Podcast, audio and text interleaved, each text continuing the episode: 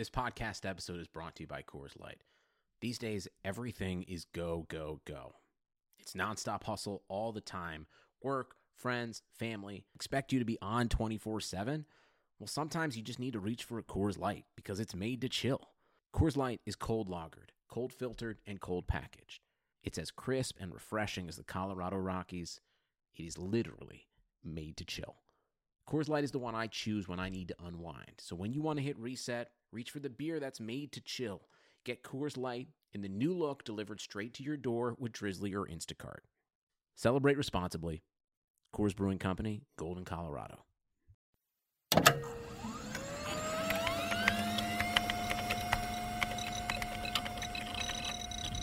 Computer, this is data. I'm an android. I'm a, Rangers League basketball. I was processing all of the information. Processing. It's one of those idiots who believe in analytics. Rangers League basketball. Analytics was crap.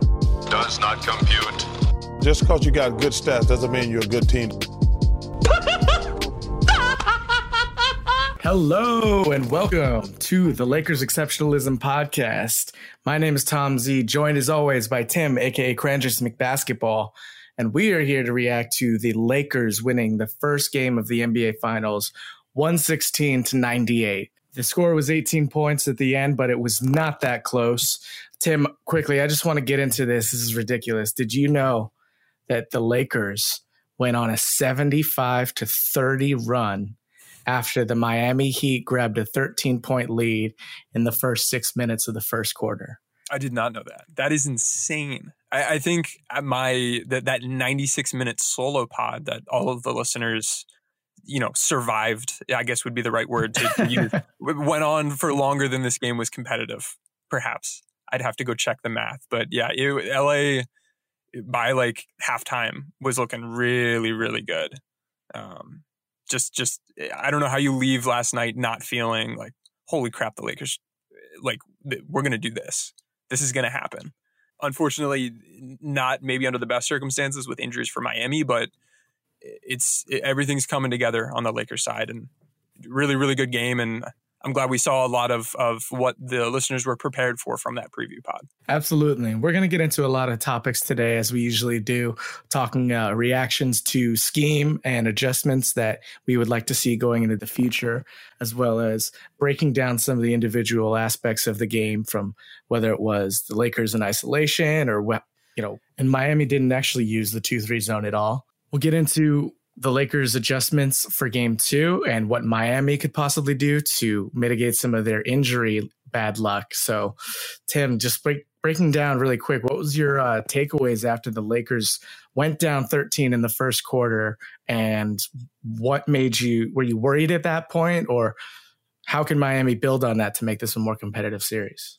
Yeah, I at that point in time, I was a little annoyed. Um, we saw the Lakers on offense we were hitting some shots, but from a putting our like throwing our best punches standpoint, I didn't feel like we started the game out all that well. And then over time, you saw LA seem to get. I don't know if more focus is the right word because it's not that guys weren't locked in, but attacking in the right ways and going after the Miami defense and, and the weaknesses it does have.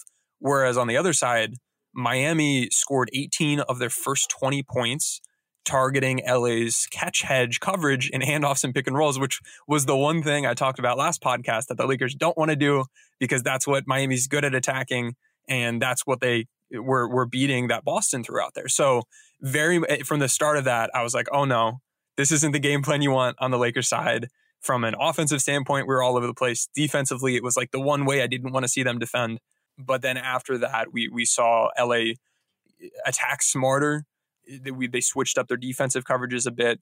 And just to exemplify how well they, they ended up shutting down a lot of what Miami does, Bam Adebayo had zero assists this game. And he's he's been averaging about five per game in the playoffs. And, and you might say, oh, well, maybe he was unlucky or something. If we look at his potential assists, so the times where he passed to somebody and they even tried to shoot, he only had one of those all game compared to wow. averaging about 11 per game for the rest of the playoffs. So it wasn't just hey, you know, this is some some wonky uh, box score stats, maybe a little luck involved. LA really shut down that uh, path of Bam as a facilitator. And then with with Dragic obviously going out, that was another key starter for their offense, one of those offensive engines. And Miami wasn't left with a whole lot. So it was they they fought really hard. I have so much respect for that organization and those guys. And whether they have Bam, Dragic, one, both, neither, healthy, injured, whatever it may be, these guys are going to continue fighting. But from the Laker perspective, and we'll get into it, a lot was working. And and a lot was working even with a lot that LA could probably improve upon moving forward.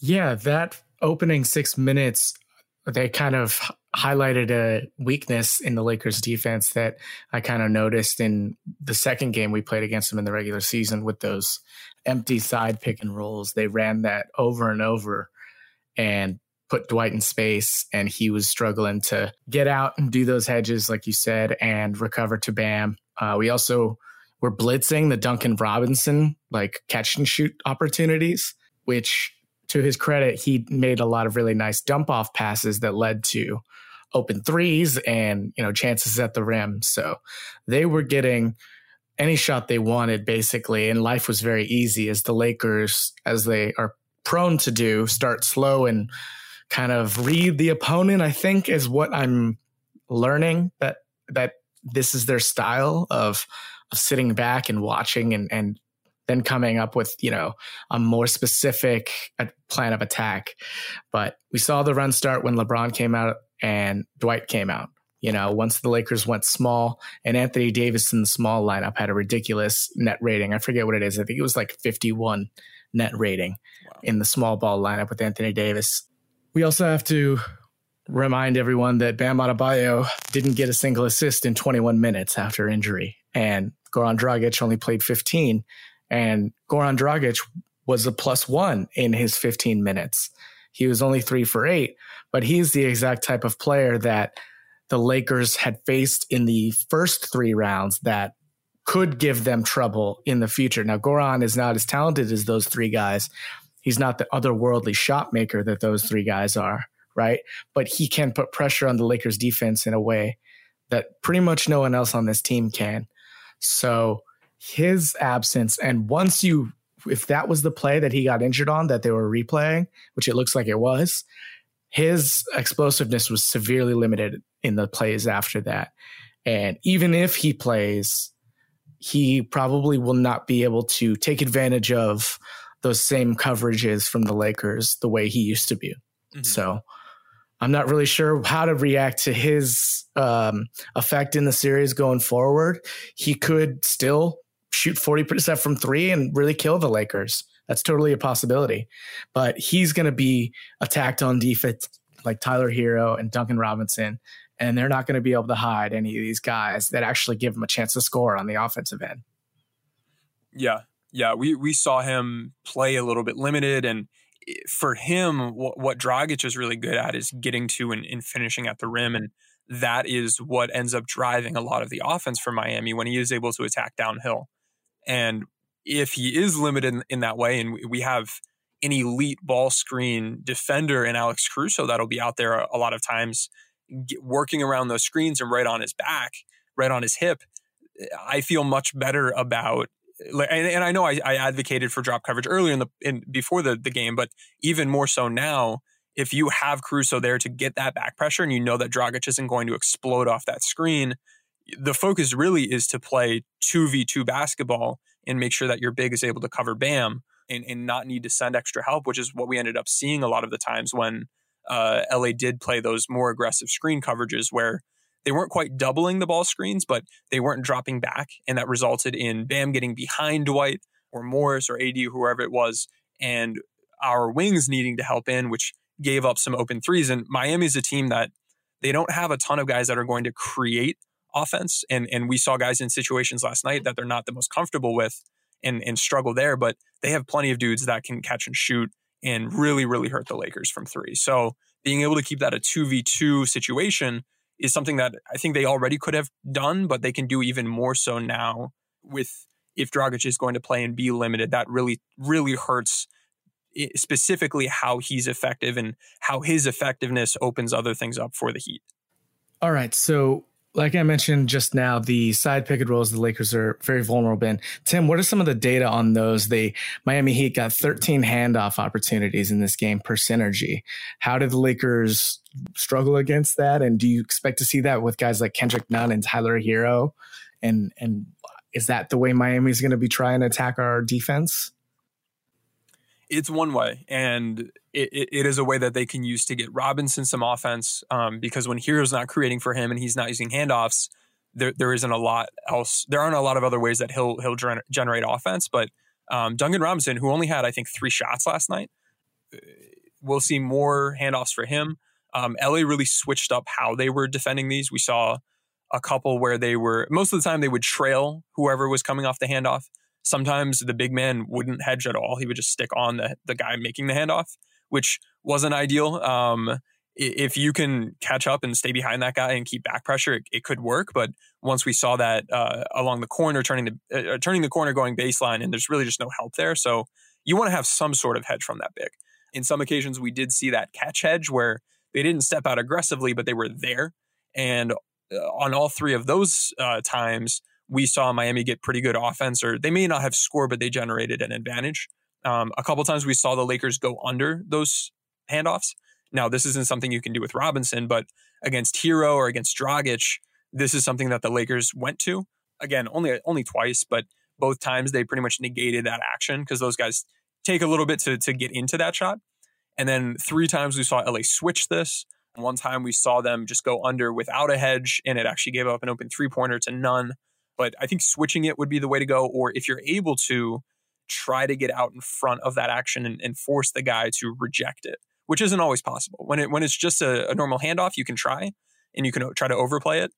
But if it's one of those what we'd call a Chicago action, where Duncan Robinson is first coming off of a down screen and then going into the handoff, that's an extra screen that his defender needs to run by in order to to get in position. So in a situation like that, you you can trail if you want, um, and I'd be stepping out and trying to make sure that Robinson can't get those easy threes. Or what you can try to do is have the the man who's setting that down screen step out and and switch on to Robinson. Um, so switch the first action and then try to reject the second action. And if you can't, then switch the second action because we saw. I mean, we see it in the data. We've seen it for these guys on the year. And last night when LA was switching these actions, they they don't have the guns to really isolate and attack you the way that other teams might be able to. Like Duncan Robinson's not going to blow by Dwight Howard and drive to the rim and finish at the rim, um, or he's not going to dance around on the perimeter and, and, take threes. If if you stop that initial action, LA's in pretty good shape. So there are a couple ways you can approach it, but overall, we did an okay job. I still think they got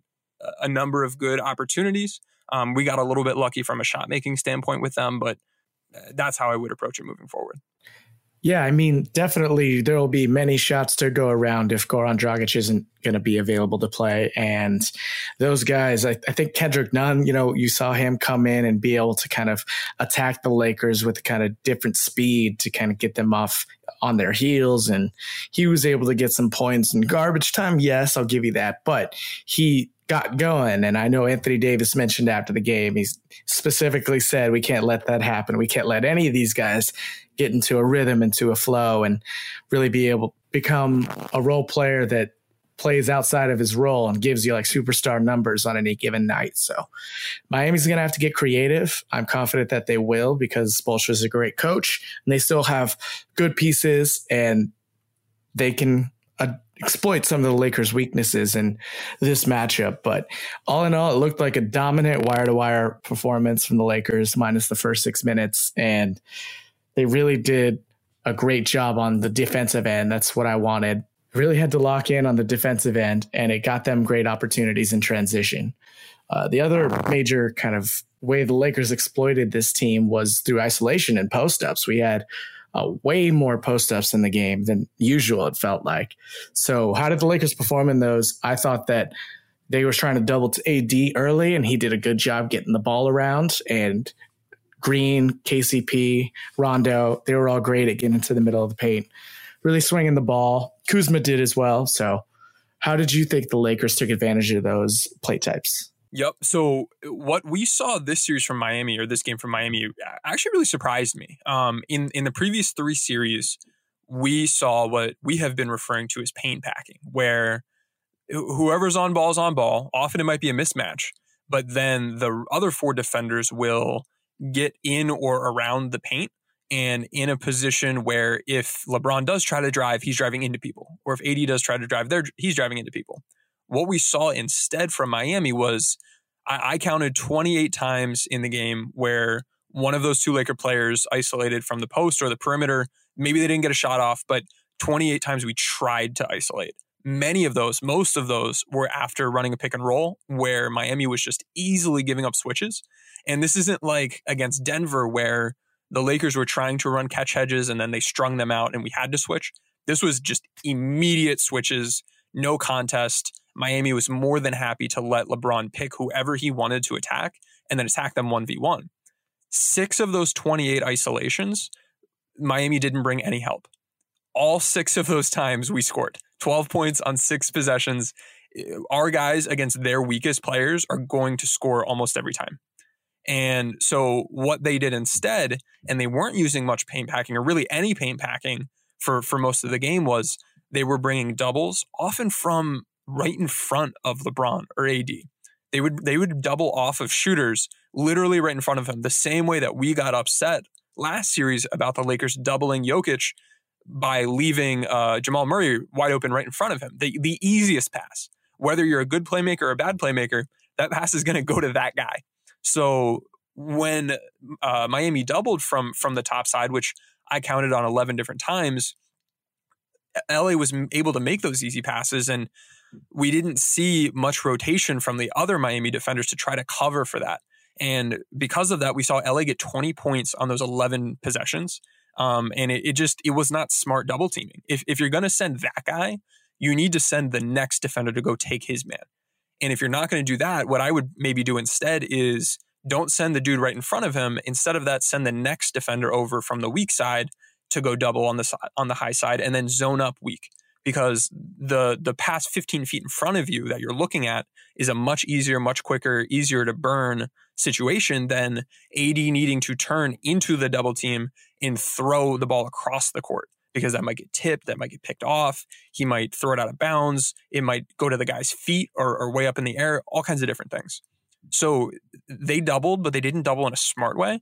And LA really took advantage of that. Now, one thing that Miami did that did work pretty well was when they did double baseline in a way that the Lakers, you know, didn't have an easy pass.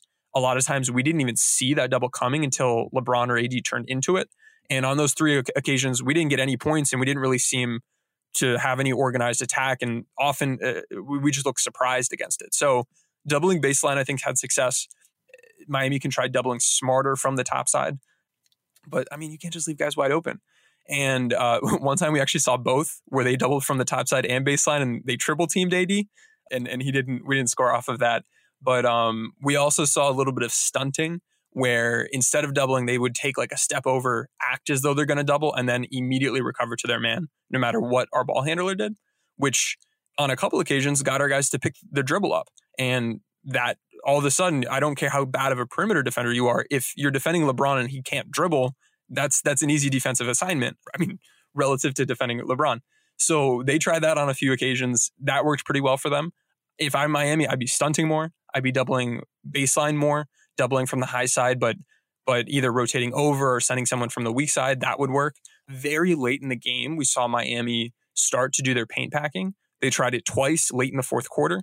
The game was out of hand, but both times they didn't give up good shots. And I would expect more of that and then a mix of those other doubles moving forward.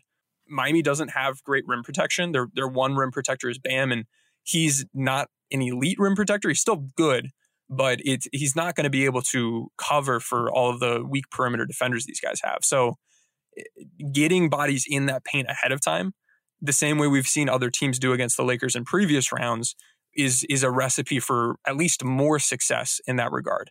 So if they do get in those situations, look to do that.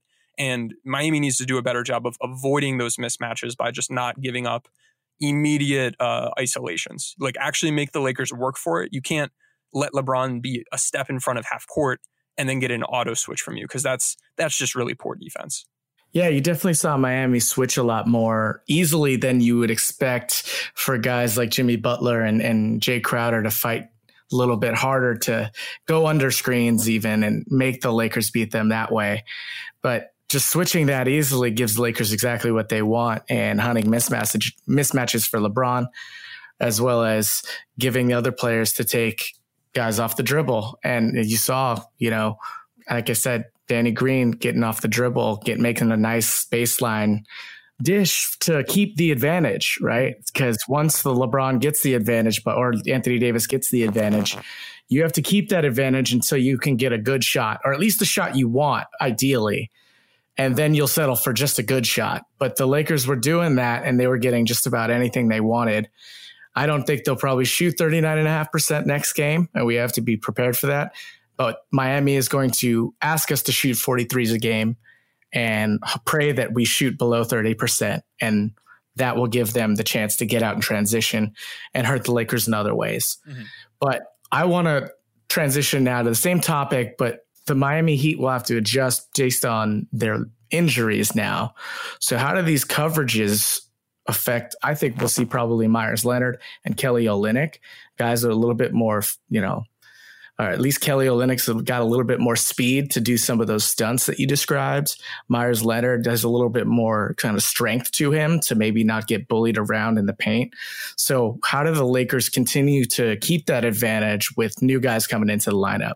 Yeah, so I think it just comes down to how Miami chooses to to defend. If they send an extra guy from that top side, make sure you're spaced out well enough and, and just kick it out for those open threes if if they're willing to give that up, we should be willing to take it. Be, just because we're not a great three point shooting team doesn't mean we shouldn't be taking wide open threes in in those sorts of situations. Now, if they bring help from the baseline, I, I or or from weak side and start zoning up, then it turns into a situation where we either need cutting for from our players or we need setting some of those pin in screens like we talked about last series where we take advantage of those two on one situations and give LeBron or give AD a very clear target to throw to and, and have that other player almost be like an offensive line and, and keep that defense from being able to recover to that player. So, so those are some of the ways. Another thing that we might see from Miami that they tried only twice this game was fronting AD whenever they had a small guy on him. And then from the weak side, they would have Bam or Iguodala or Olynyk just trying to sit on that lob. This is this uh, literally the same thing that the Lakers did against Denver when Jokic had a, a little guy on him a couple times. The way that we can try to break that would be to either lift the big man who who I mean, if it's Bam that's playing the the weak side, playing that lob, have Bam's man flash to the high post, get it to him, and then try to make that post entry. Or what you can do is have whoever's sending that help if it's Bam again, have that player set a screen for uh, another shooter on the weak side and, and, try to take advantage of whatever two on one situation you get. Um, there won't be a cookie cutter. This is what you need to do every single time because Miami could mix up how they're sending this extra help and how they're defending these actions. But as long as they're sending more than one person, you should be able to cut or screen or space out. And then as long as the right reads are being made, LA should be able to maintain that advantage. And like you mentioned, Danny Green being able to drive, or like Alex Caruso had a couple decisive drives where he cut, got the ball, and attacked, or got the ball because his man was doubling and needed to recover, and he was able to attack immediately. We, you don't want to let the defense you and then kick it out and then let them recover and then try to attack because then you lose all of the advantage that you just gained. Kuzma, we saw do this a bit. If if that advantage is there, your choices are shoot, drive, or pass. But I mean, like like we saw Houston do when we gave them four on three situations. A lot of time for them, it was either shoot or pass and no drive.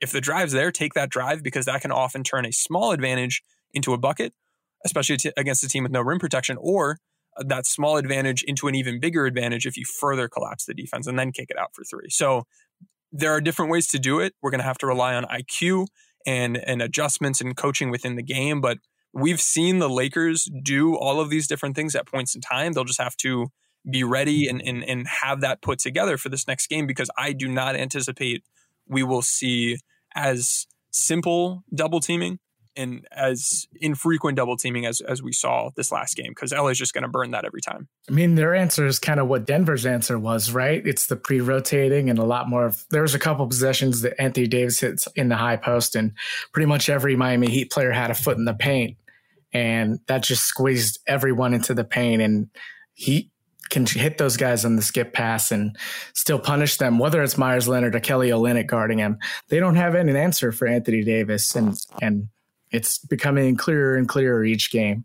Why don't we take a look at on on another thing that I was expecting a little bit more of, but we didn't really see was the zone from Miami.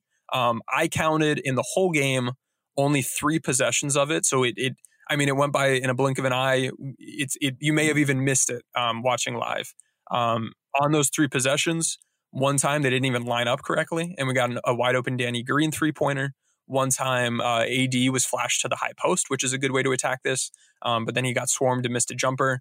And then once we ran a ball screen and, and LeBron was able to drive, and he actually had a really nice spin move, I think off of Jimmy Butler, and he finished at the rim. So they didn't really try it all that much. I was honestly surprised they didn't go to it more because the alternative was letting the Lakers just continue to pick mismatches and, and attack. Uh, so we may see a little bit more of it. I don't necessarily think that it's going to be the best way to stop the Lakers, but it's better than what they tried in the first game. So eh, Miami has some options. Many of the options will be an improvement from what game one looks like a lot of the options may not be enough to make these tight games, but this is one of those options that they could go to and would allow them to at least force the Lakers to have to be intentional and purposeful about the mismatches they're hunting and how they go about attacking those. So one thing about Miami zone that's been talked about is that they they invert the guards and the forwards, right? So that the forwards are up top at the point of attack and they have the guards in the corners um, pinching into the, the short corner and, and digging on drives and, and whatnot. So that makes for most teams in the league with, you know, Jae Crowder and Jimmy Butler, that makes it really tough to kind of push your way through that uh, front line of attack. Their foot speed's good enough. They're big enough guys. They're handsy. They'll poke the ball away. Jimmy's great at reading passing lanes. But against the Lakers in the regular season, they didn't do that. They had the guards at the top and in their 2 3 zone. And that was part of when the Lakers picked them apart. And like when Pete broke down that 2 3 zone video, how the Lakers got into the middle with Anthony Davis and then cut behind and did all kinds of, you know, overloads of the strong side just to kind of create those interior passing lanes for, you know, you get it into the middle and then you have JaVale in the dunker spot. You're going to get AD in the dunker spot too. And really just overpower them with size because the zone is helpful for if you don't have great rim protection. Mm-hmm. It's a lot harder to get to the rim, but if they're going to be able to get into the middle so easily with Anthony Davis, who can catch a pass over anyone on Miami's team, they have to front him and like bracket him on the other side so that the pass can't drop in over the front. And that guy's also got to be able to recover to the the skip pass in the corner. Mm-hmm. And we saw a couple KCP, I think, shots like that. Yeah, Rondo's great at that pass. Miami is going to be shit out of options without looking into the 2 3 zone. I don't know. I don't know what they do. Yeah, I, am sorry. I'm struggling to find stuff. Hey, no, I, I, I mean, want to be objective, even though it's the Lakers' exceptionalism pod. But it's a tough situation. They they don't have the best personnel to defend us, and like you said, in the regular season, they actually had their 2 3 zone set up in a more traditional, conventional way with the bigger guys on the back line and the guards up front. Against us, that might actually be the better approach because if they do have the guards in the back and the bigs up front, we can just go post up those wing players. If, if you stick LeBron in the middle of that zone and draw Bam up to him, then AD can just go pick whichever wing defender is, is the weaker guy. And it might be Herro, it might be Dragic if he's playing, it might be Robinson. He can just go po- post him up. So I think in it, against a team like LA that likes to isolate a bit more and attack through post ups, playing it more traditionally, which is different from what Miami has done in the post off postseason, but has been what they've done uh, during the, the regular season against LA, might be the way to go. And and like you said, if you can front that post, have that guy weak side, that might deter some of this. It, it puts everybody in a more natural, like, okay, I know what my job is right now sort of position. Whereas if they're playing man to man defense and trying to do this, you might have different guys in different positions, all based on how LA is aligning. And that might make those rotations more difficult. And you, you might end up in situations where just there are blown coverages or, I mean, against man to man defense, you can stick AD at the top of the key, Bam's on him, and then LeBron can just go attack. And we saw this numerous times in game one where Bam just couldn't get to the rim to defend it. So if you have one rim protector, you want to keep him by the rim. And if they're not going to do that, I think they Miami needs to look to do more of paint packing. They need to do more pre-rotating because I think we I think I saw one possession of it. I don't even know if it was on purpose. They need to do those things. They need to go under ball screens. They need to play, be playing drop coverage and ball screens instead of uh, switching. They need to when they do have switches, and and it doesn't matter if I don't know. It doesn't matter if uh, who's a great defensive. It doesn't matter if Alex Caruso or or or Tom Zayas is defending LeBron on the perimeter. If you've got a, a, an army of people right behind him to pick up that slack, if you do get driven past. No, no, no offense to your defense, Tom, but uh, I, I think just getting those bodies in the way to start with would be what Miami wants to do. And if if the Lakers are getting open threes from penetrating and kicking, I would rather have them have to pass early and make those guys beat us when we know where we're recovering to and be ready for it rather than do what Miami did in game one. So I think pre rotating, going under screens, paint packing, all of that, it's not new to LA and LA knows how to beat it. And we've seen LA beat it. But right now, Miami isn't making the Lakers go past their, their, their game plan A. They need to at least push us to plan B or plan C because then maybe we'll mess up our execution or it'll take a little bit to recognize it. They have to be asking the right questions to prove that we still know what the answer is. Um, and, and so far, we just haven't seen that. So zone's one way to do that. Those other tactics that we saw from Denver and then Portland and Houston did a bit of that paint packing. That's another way, but they, they need to use some of those. Otherwise, they have no chance in the series, regardless of who's healthy. So in the playoffs, uh, there's not a lot of sample here, but against the zone, the Lakers have a 1.071 points per possession. Every other play, they're 1.002. So they're significantly better. That doesn't seem like a lot, but it is. And that extra efficiency, you know, it's like Miami's zone is like a knuckleball, right? And the Lakers are a hitter who's really good at hitting not just the knuckleball, but they're they're gonna hit that out of the park. Maybe they used to be a catcher who caught a knuckleball. I know how these things dance, and mm-hmm. I don't think it's an answer for Miami. And I think it was proven in the regular season, and they're gonna have to learn from Denver's tip footage, who I thought defended the Lakers best out of anyone in the playoffs so far, and see how they did that because they don't have a ton of rim protection either. Jokic is big and bigger at least, but mm-hmm. all right, man. So let's move on to how, the Lakers playing small. Um, I honestly thought Dwight shouldn't start this series because of the foul situation. Miami had the best free throw rate in the regular season. The Lakers have been really poor fouling team in the playoffs. Part of that is due to Dwight, who has an outrageous foul rate. And the Lakers struggled in those minutes with Dwight. And then as soon as Anthony Davis moved to the five, they went on a big run and kept that run until the end of the game. So do you think that that proves that Anthony Davis should start at the five in the next game? Or do you think that there's just things we did wrong in those minutes? And Dwight did much better in the second half, to be sure. But we can definitely see how Miami used that against us to to gain an advantage. And we saw that, but I would I, I think what what I'm thinking is if we look at what the difference was between Dwight's first stint and then playing later on and why one was more successful than the other, and then on on on offense and on defense. In the second stint, we saw LA dominate the boards we were driving better. We were more purposeful in our attack, which is something we, we covered earlier. At the beginning of the game, he was out there, but we weren't utilizing him or, or really anybody the way we wanted. Um, we, we had those like crazy KCP fall away shots and Danny Green running pick and roll into the corner, all kinds of dumb stuff. Later in the game, on offense, we were attacking the way we wanted. And Dwight was did his job. He did a good job. He was getting offensive rebounds. He was even making he he had two assists where he would like get the ball and then dump it off to AD for for easy dunks or a, a third time that AD was fouled on that but I think that was I think I counted 3 there might have been a fourth time where Dwight was actually being a pretty good playmaker at least within that role if we look at the defensive end what the Lakers started the game off doing and and what I mentioned at the start was you know 18 of the first 20 points were attacking our catch hedges And Dwight was the guy out there doing that. As soon as we went to small, we got away from that. We switched a bit more and and we were able to negate a lot more of those actions because Miami's not great at attacking those switches. We on the game switched 13 times against the Miami pick and roll, and they got four points off of it total. Seven of the 13 times they didn't even get a shot off or any sort of advantage during this situation or even later in the possession. When we ran our catch hedges 24 times, six of them were negated where we didn't give a shot up. But the, over the other 18 chances, Miami scored 31 points.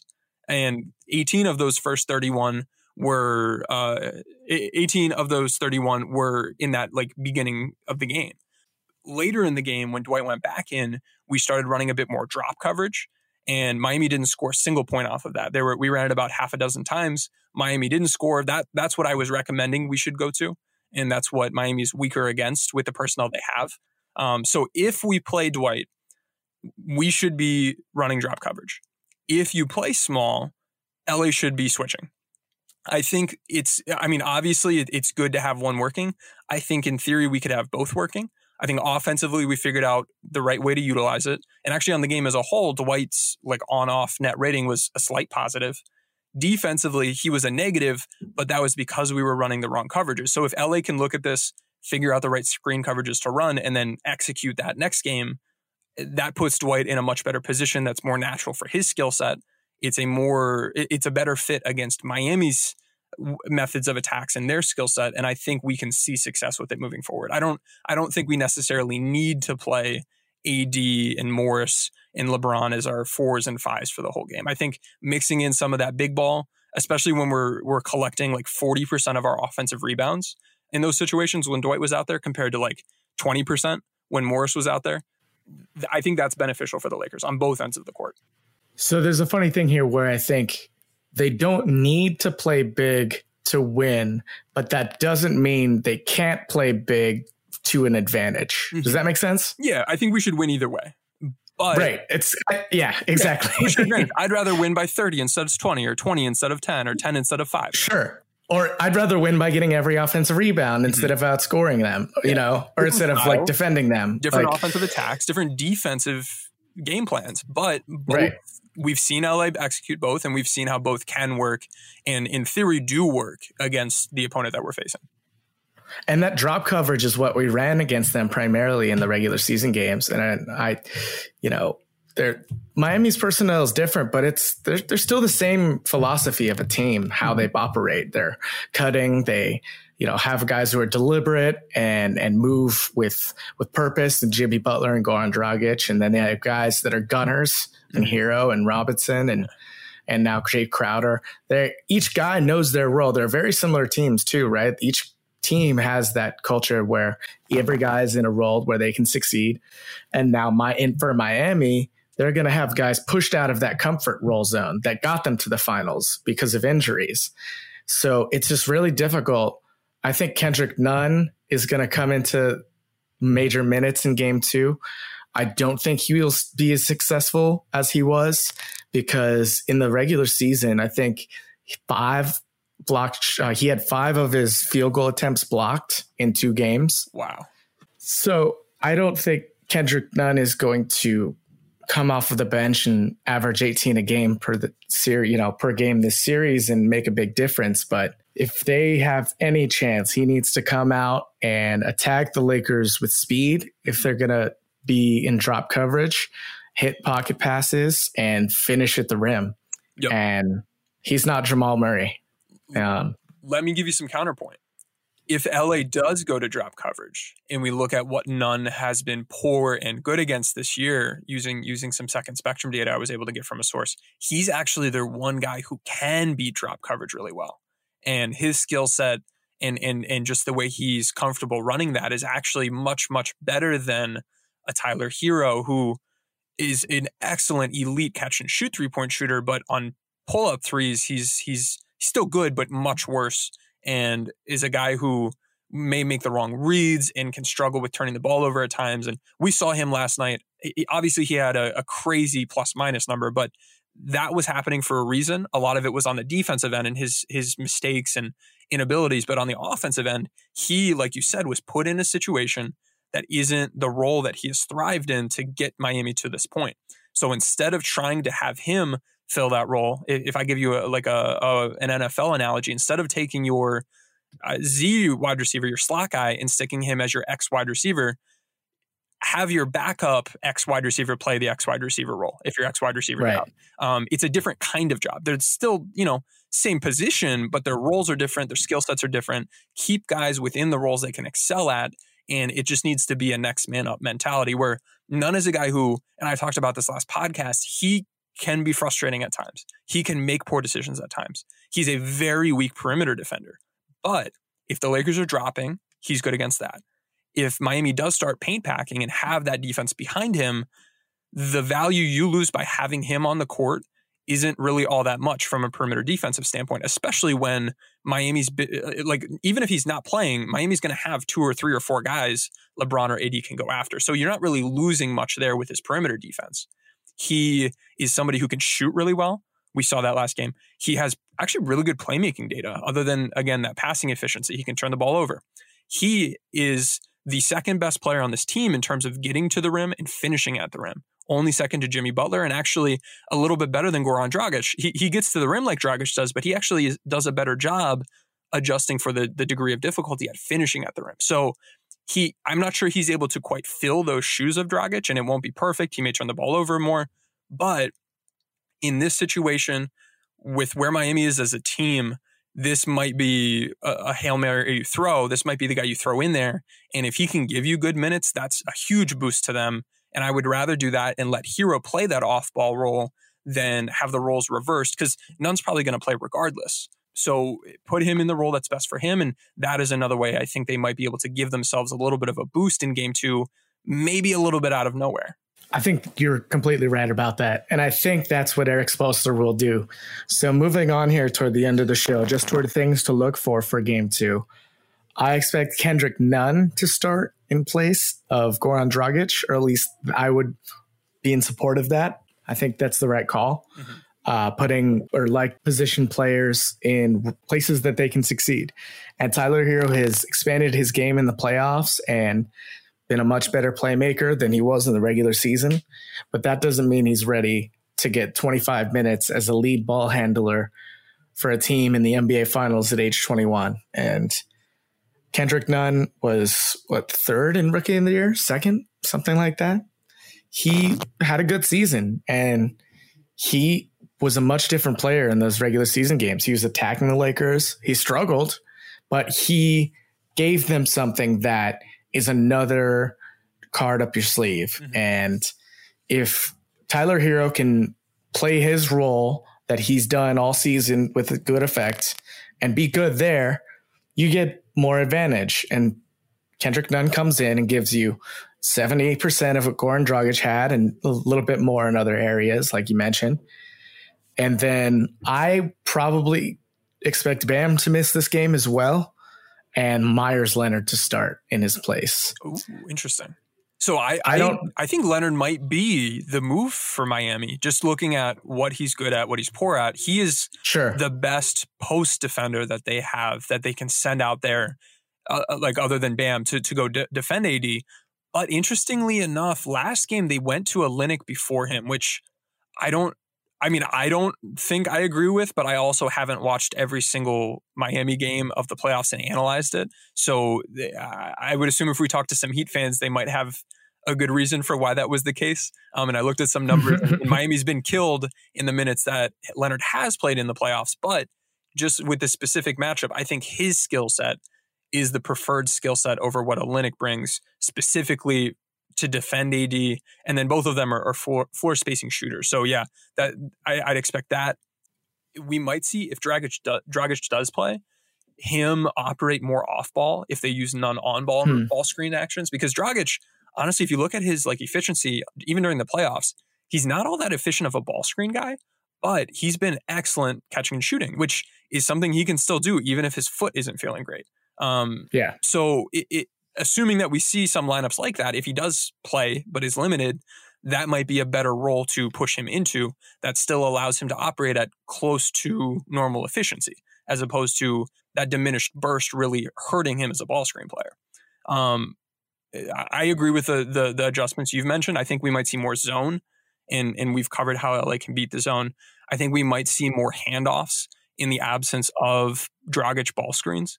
Um, and and like we said, LA switching those or trying to make Miami reject those would be the way to go.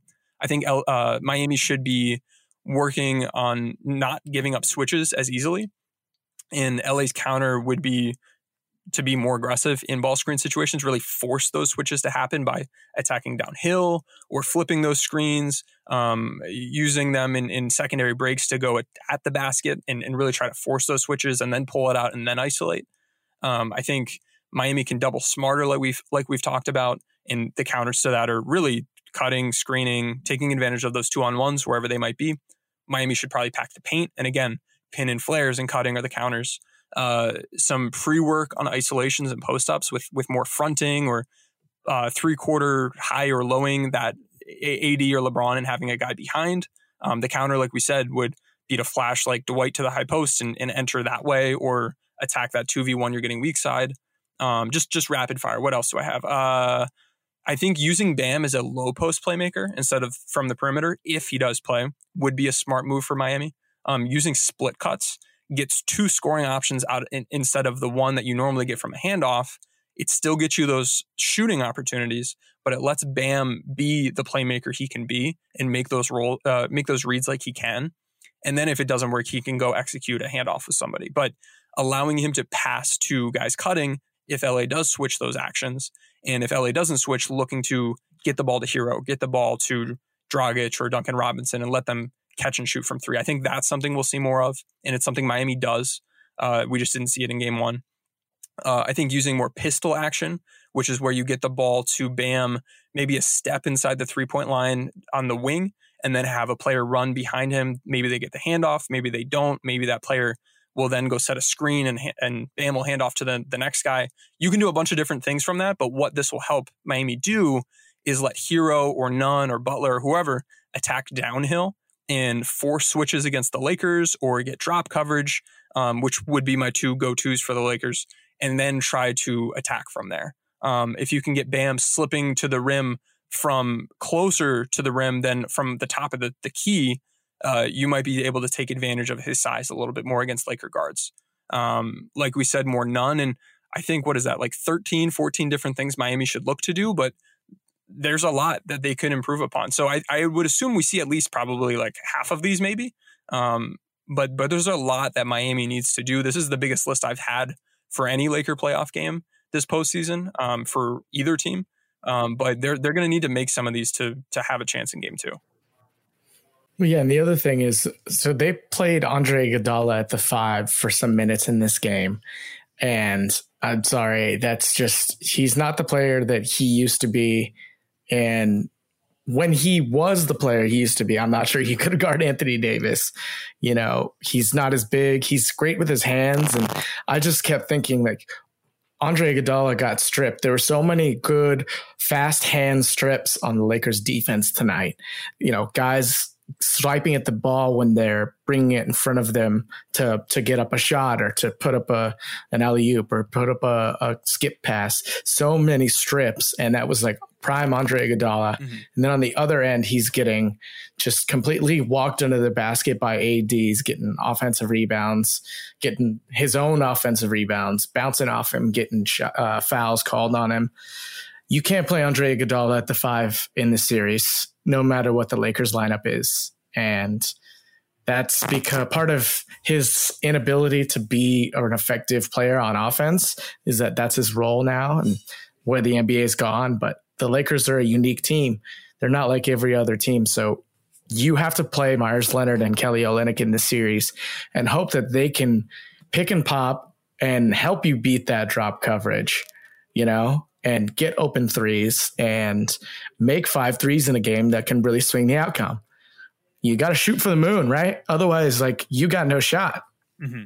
Yeah, yeah, I agree. There's there's a lot they'll need to change. They only have a one off day to figure it all out, so it, it I wouldn't expect the same volume of these to be adjusted like we might see in a normal year in a normal playoff situation, but Miami will probably nonetheless make a lot of these. They have the personnel, they have the coaching staff to, to give me some confidence in that. We've seen them play this chess game last series. Obviously, they're they're overmatched from from a talent standpoint in this, in this series if they have these guys injured. But uh, I, I still think we're going to see a lot of fight from them, a lot of adjustments.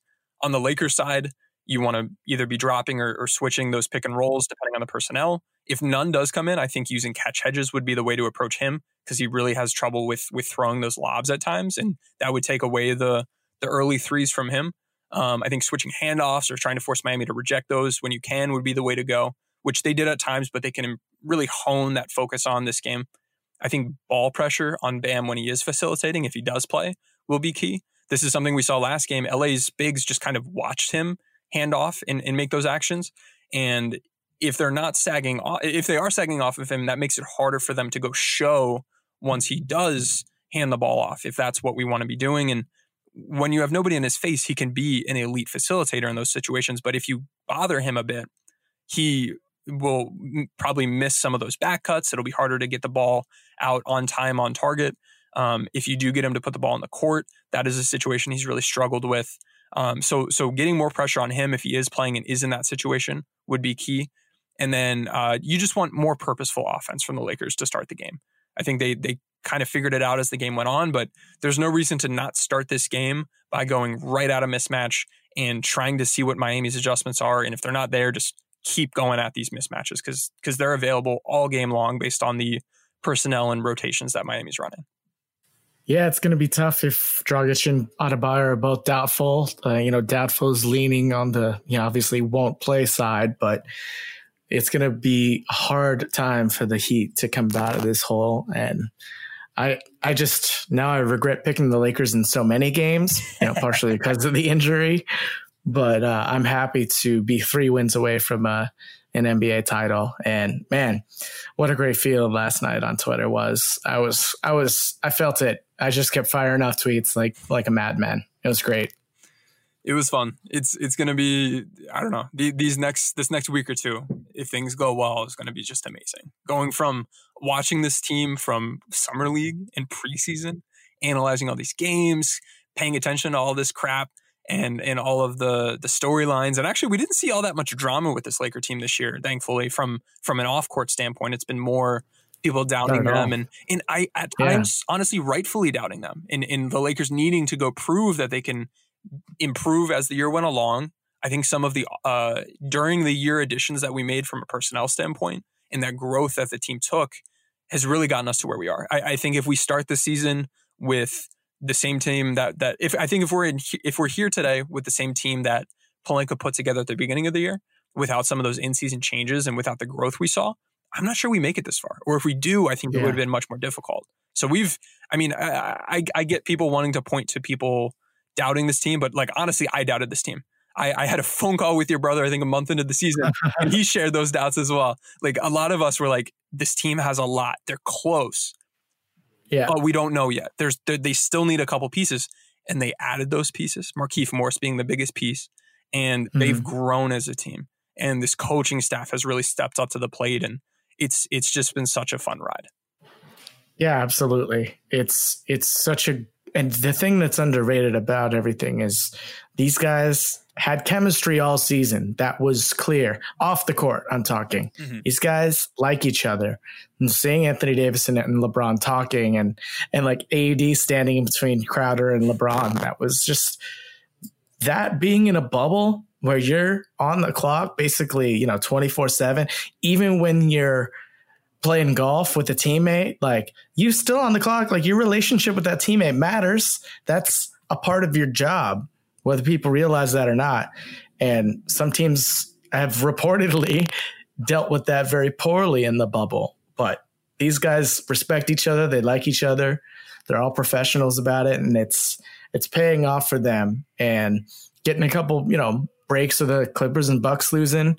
It's the two kind of teams that matched up against the Lakers, and because those were the two teams all along I, I was worried about. You know, it's it's a tough road to get to a finals either way, but yeah, once those two teams dropped out, man, it just seemed like the path was opening up and excited to talk more and cover game two after that. And shouts to all our Lakers exceptionalism fans for chatting with us on Twitter. Sugar Ray Leonard Roberto Duran, Marvelous Marvin Hagler, and Thomas Hearns. Legends, whose four way rivalry defined one of the greatest eras in boxing history. Relive their decade of dominance in the new Showtime sports documentary, The Kings, a four part series premiering Sunday, June 6th, only on Showtime. This is the story of the one. As a maintenance engineer, he hears things differently. To the untrained ear, everything on his shop floor might sound fine, but he can hear gears grinding or a belt slipping.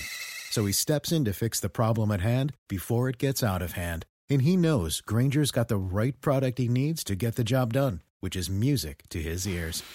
Call, clickgrainger.com, or just stop by. Grainger, for the ones who get it done.